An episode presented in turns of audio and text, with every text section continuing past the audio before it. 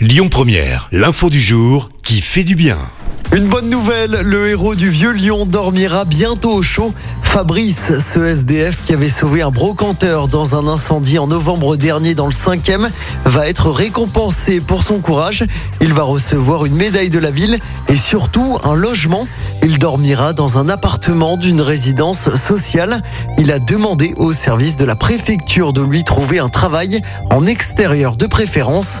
Pour rappel, Fabrice s'était illustré le 29 novembre dernier en sauvant la vie d'un homme pris au piège dans une boutique du Vieux-Lyon.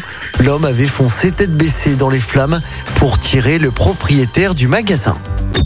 Écoutez votre radio Lyon Première en direct sur l'application Lyon Première, lyonpremière.fr et bien sûr à Lyon sur 90.2 FM et en DAB+. Lyon Première